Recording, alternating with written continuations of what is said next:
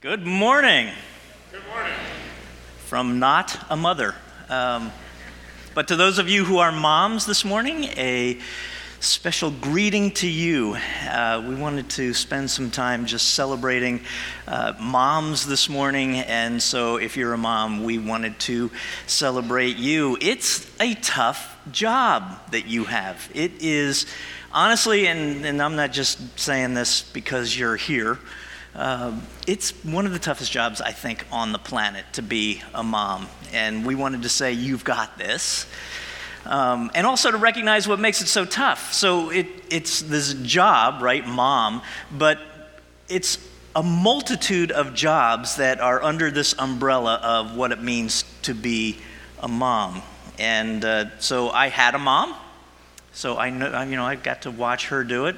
I uh, lived with a mom for the last 27 years. Marilyn has been a mom to our boys. And so, uh, as I was thinking about the jobs connected with that, I put together a, a little list. It's by no means complete, um, but just some things that I think go into the job of mom. So, moms are caregivers,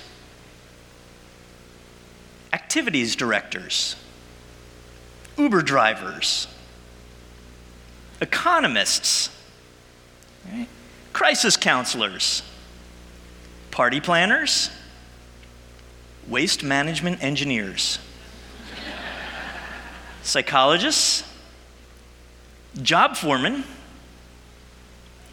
restaurateur, chief investigator, comforter. The list goes on and on and on of the roles that moms play. It's a demanding job. There is no time off, really. And too often, your clients are unhappy with your performance. right? It's, it is a tough job. And as we just saw, everybody has an opinion about how to do it right. And so I know a lot of you walk around with anxiety about, am I getting this right? Am I doing too much of this or not enough of that? And, and, uh, and all of that. I remember when our kids were small and Marilyn would lament saying something like, I know Josh is going to end up on Oprah telling the world what a terrible mom I was. I thought I was a great dad. She thought she was a terrible mom, right? What I've discovered, I think, um, is that there is a broad spectrum of ways of parenting well. There are a lot of ways to parent well that may look different from one another. And they have to do with who you are as a parent and who you are as parents and who your child is. You know, that informs part of how you approach parenting.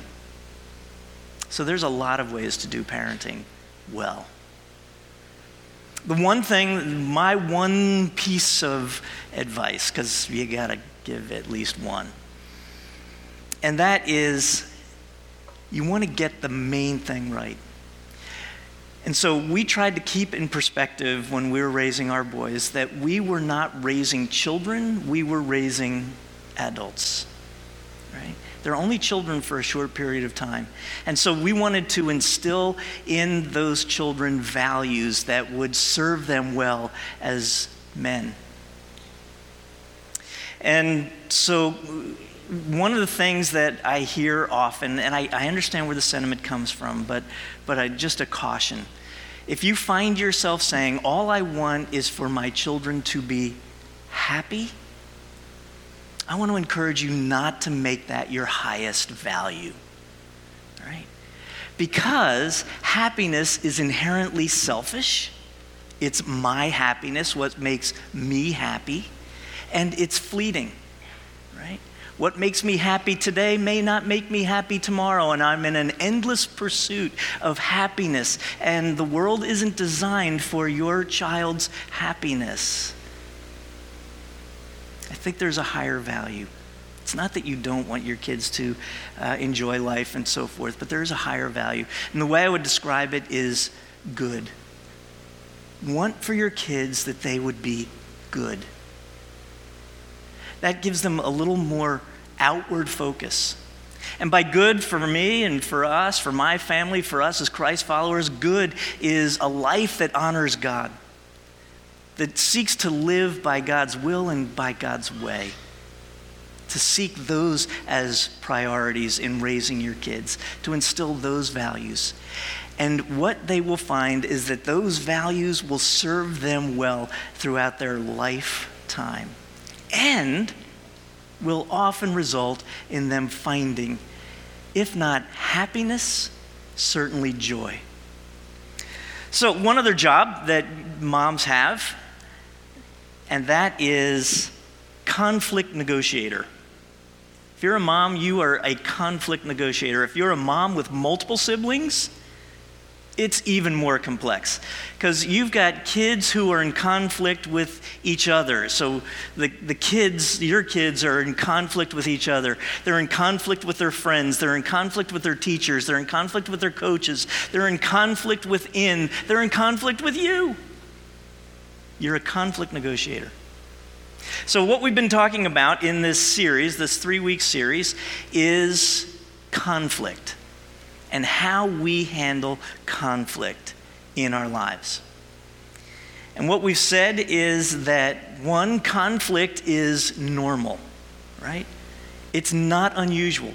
Conflict is not unusual. If you're in relationship with other people, conflict is going to be normal, even within the church maybe especially within the church. Conflict is normal.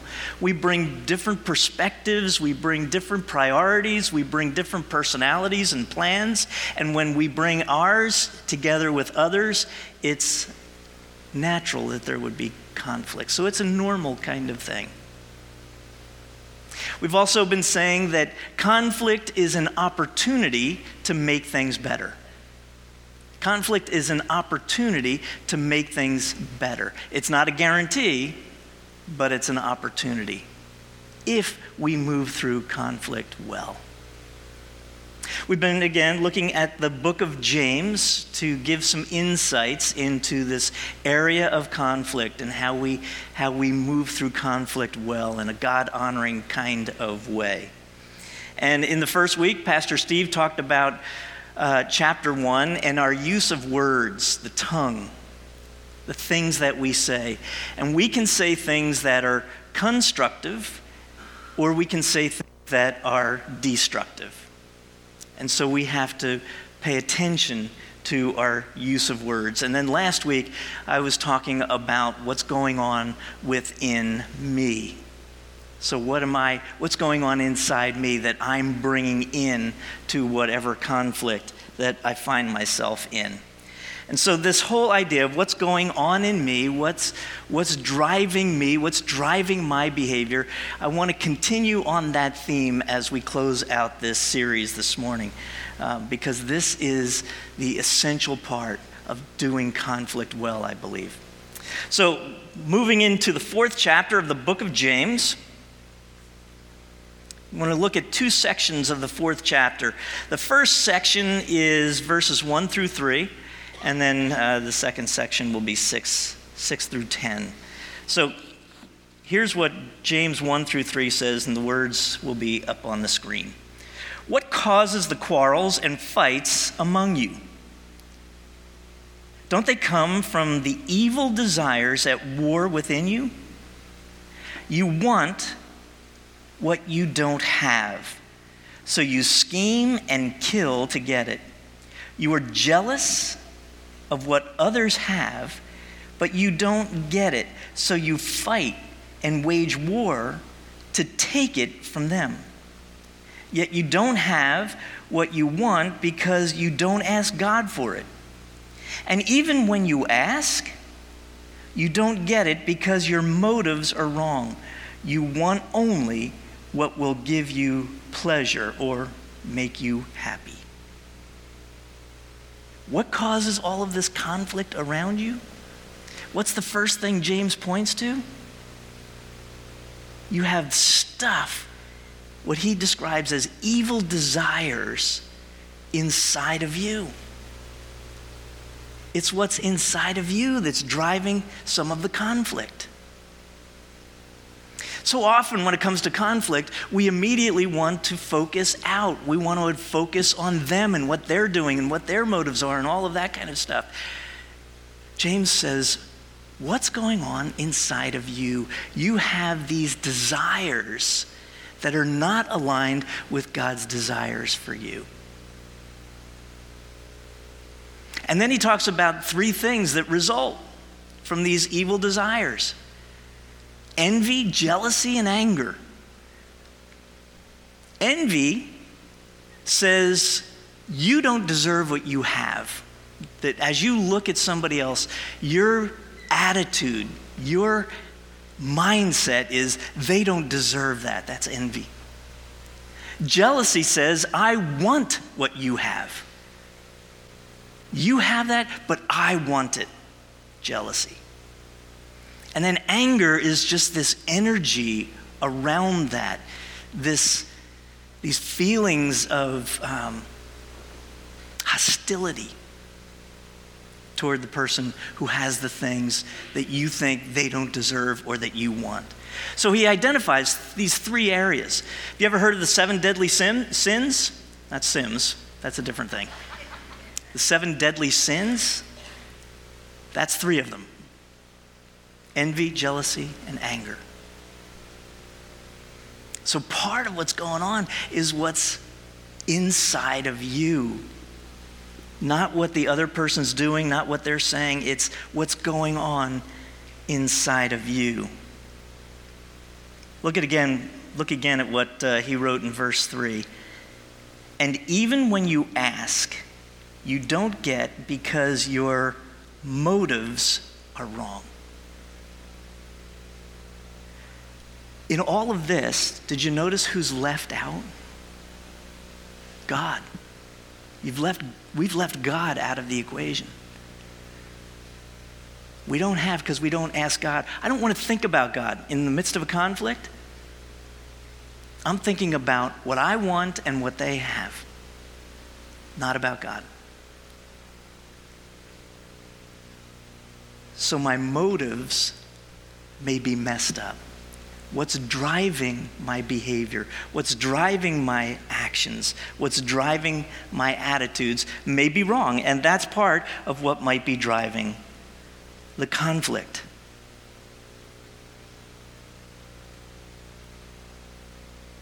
So, where do we go from there?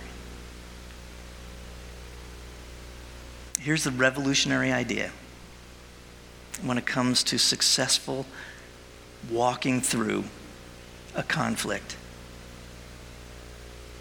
It begins with me, right?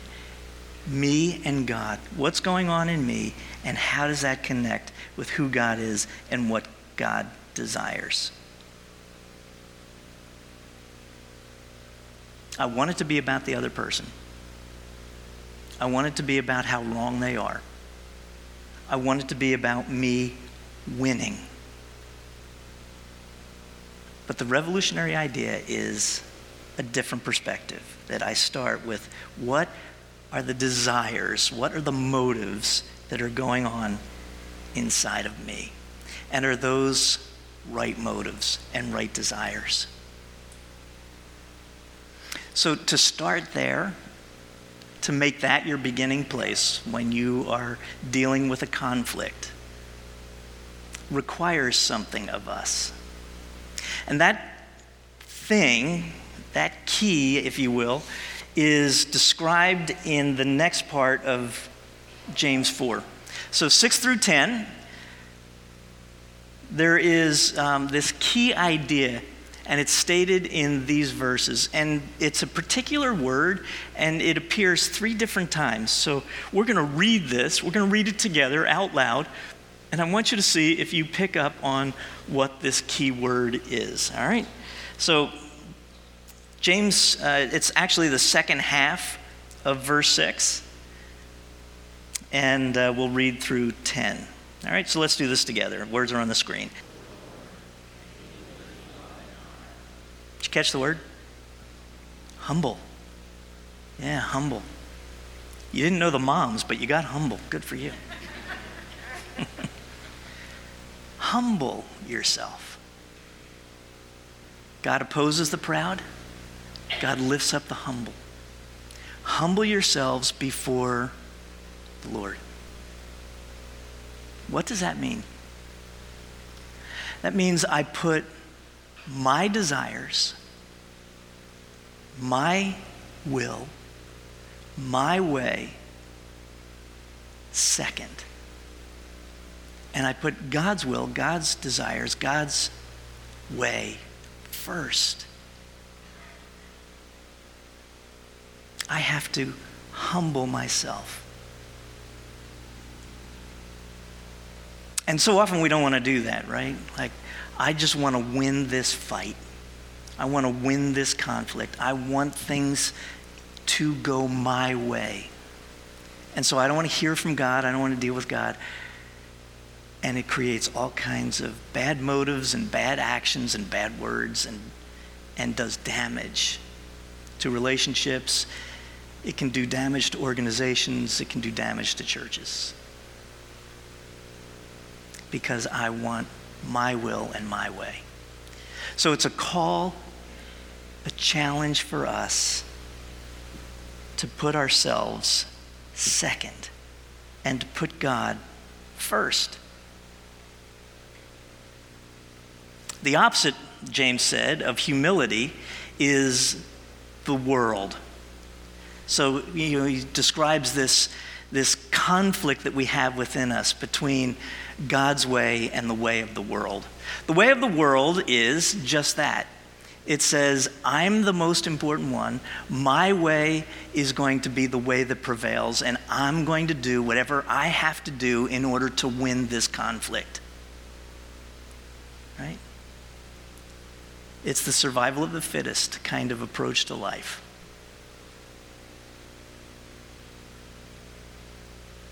And James calls us to a different standard. Put my will second, my way second humble myself so that I can hear from God.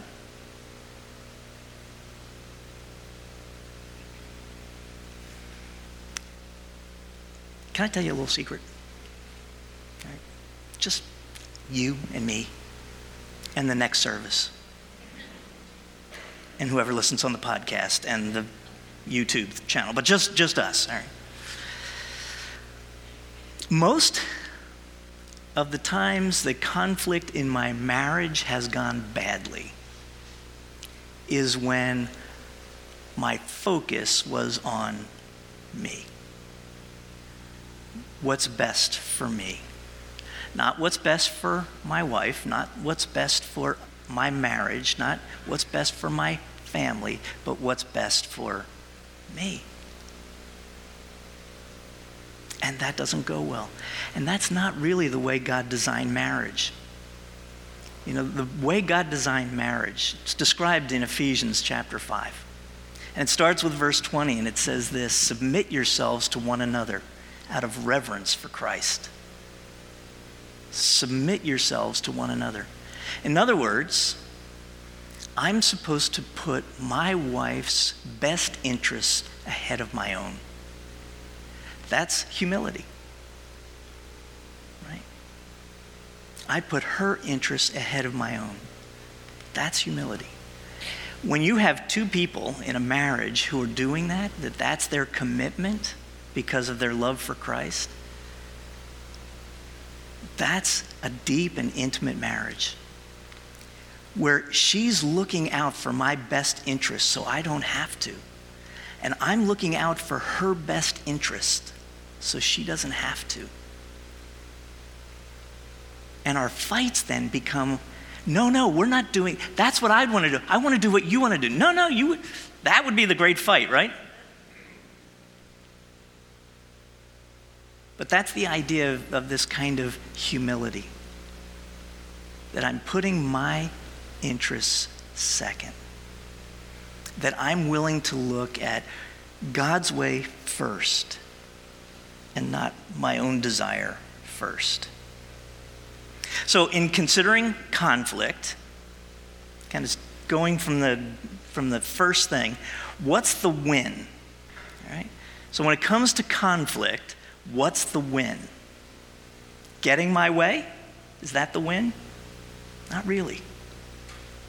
You may win a particular conflict, you may get your way, but what, what damage was done in that?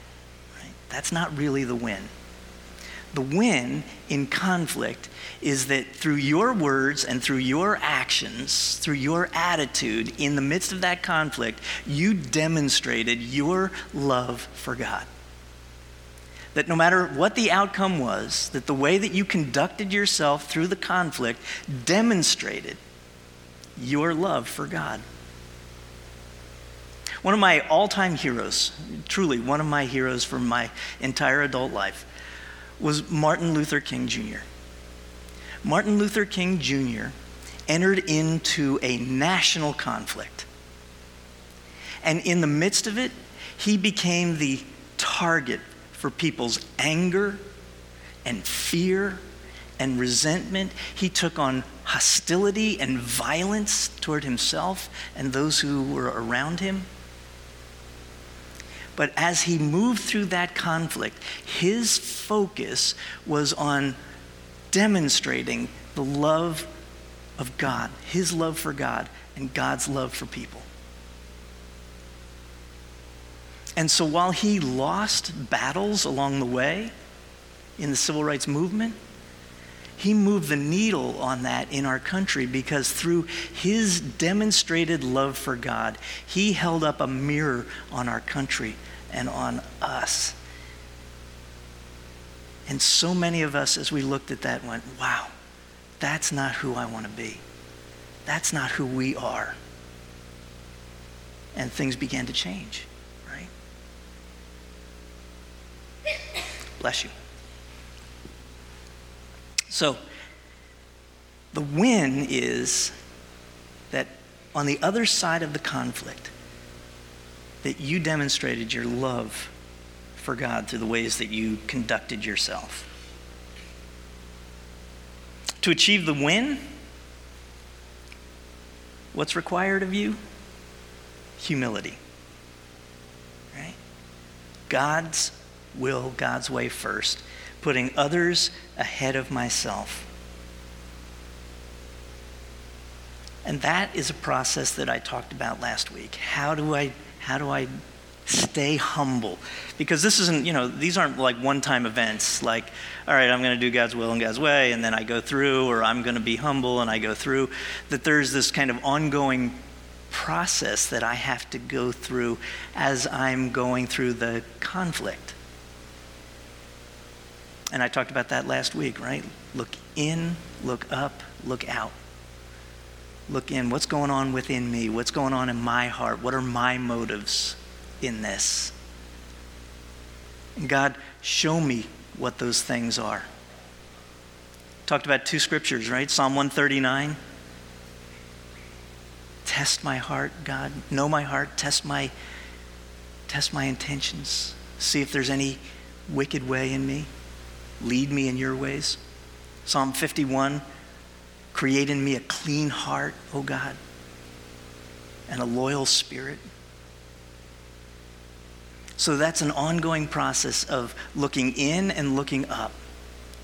And then I begin to look out. What's going on with the person that I'm in conflict with? What's, what's their motivation? What are they trying to get? What, what is it that they're about? And not always assuming the worst about those folks and their motives and assuming the best about our own. So that's all the prep. That's just preparing you for the conflict, right? You haven't even entered into it yet, right? You're dealing with what's the win? Let's be reminded of what the win is. I've got to be humble, so I've got to do some internal work. What's going on in me? What's What's God calling me to, to recognize about what's going on in me right now? How do I understand what this other person's going through? And then I'm in a good place to enter into the conflict in a way that might actually make things better. Better for them, better for us, better for others. Okay? So Jesus had this great um, goal when it came to conflict restoration. Conflict, it divides us. Jesus' goal in conflict, managing conflict, was restoration, that we would be united together, reunited together, that our relationship would be whole and healed and stronger. That was Jesus' goal when it came to conflict. And so he gave us this model to follow. And it's described in the 18th chapter of Matthew. Okay, you can read it for yourself, um, but let me describe what the process look like, looks like. It starts with go to the person that you're in conflict with one on one. So you've got your head space right, you know, you've done all of this pre work. Now you go to the person that you're in conflict with one on one. It's amazing how radically different this is from what we would often do, right? You're in conflict with somebody and you're talking to everybody else but the person you're in conflict with, right? You're talking about them, you're talking about the situation, you're talking to, you know, everybody who will listen, but not talking to that person. We've all done it. But Jesus says, no, when you're in conflict, the first person you should talk to is that person with whom you're in conflict with. And it's amazing. Sometimes that's all that it takes. Years ago, I was in conflict with another pastor. He had done something that, um, that offended me, that, that hurt what we were trying to do here, I felt, and, and I just couldn't believe it. I was so upset, so angry with this person, and, um, and I just harbored this anger for weeks. And I finally, you know, felt the conviction of, you know what, I, I, I actually need to deal with him. I need to confront him on this. I need to have this conversation. It's probably not going to go well, but I need to have it. So I set up an appointment. We got together. I told him what had happened and how that affected me, and he immediately said, I am so sorry. He said, I have been in a really bad way over the last year. Some stuff going on in my life personally, and so I wasn't even involved in that decision that you're talking about. I should have been, but I wasn't. And I am so sorry about how that, got, that went. And it just completely changed everything. An hour later, we were, we were great, you know, like we were, we had restored the friendship, we understood each other. I was able to pray for him.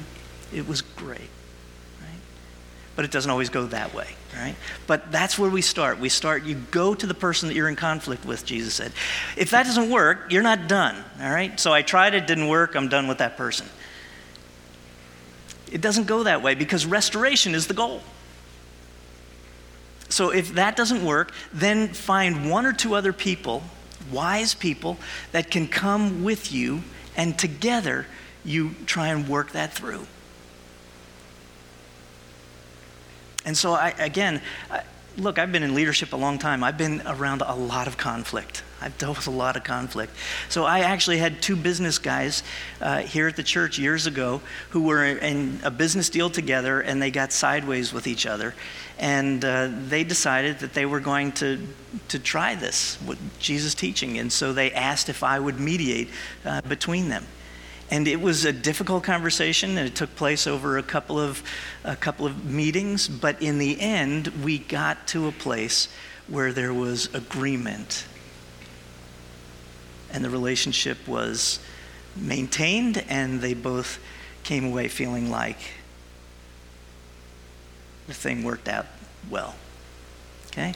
So you bring other people into the, into the thing. If that doesn't work, it's still not over. Jesus said, then, then go to the church, right? Go to the church. What would that look like? You know, I put two chairs up here, got conflicting people, and, you know, we get you guys together and, you know, we go at it. You're cheering, you know, holding up, you know, signs, thumbs up, thumbs down. No, that's not it, Right? But we do, as a church, we have a process, right? We have a lead team, and so people um, who are wise and position in a position of leadership here, um, we would bring it to them, and we might even bring somebody from uh, the denomination, you know, one of the denominational leaders, to come to be a part of that, because the goal is restoration, to reconnect people, to stay together. The uh, the band's going to come up and, and kind of lead us out. Um, and as they're getting set up, just this reminder you know, conflict is normal, it's natural, it's going to happen. What is your perspective on it? Do you view it really as an opportunity for disaster? Or do you view it as an opportunity to make things better? Do you view the win as getting your way? Or do you view the win as honoring God through the process? Are you willing to humble yourself? Right? To say, what's going on in me? What are my motives? What's driving my behavior, my thoughts, my actions? Are they aligned with God? And then am I willing to go and work this through as a process? With the goal of restoration. When we do that, it really is a conflict revolution.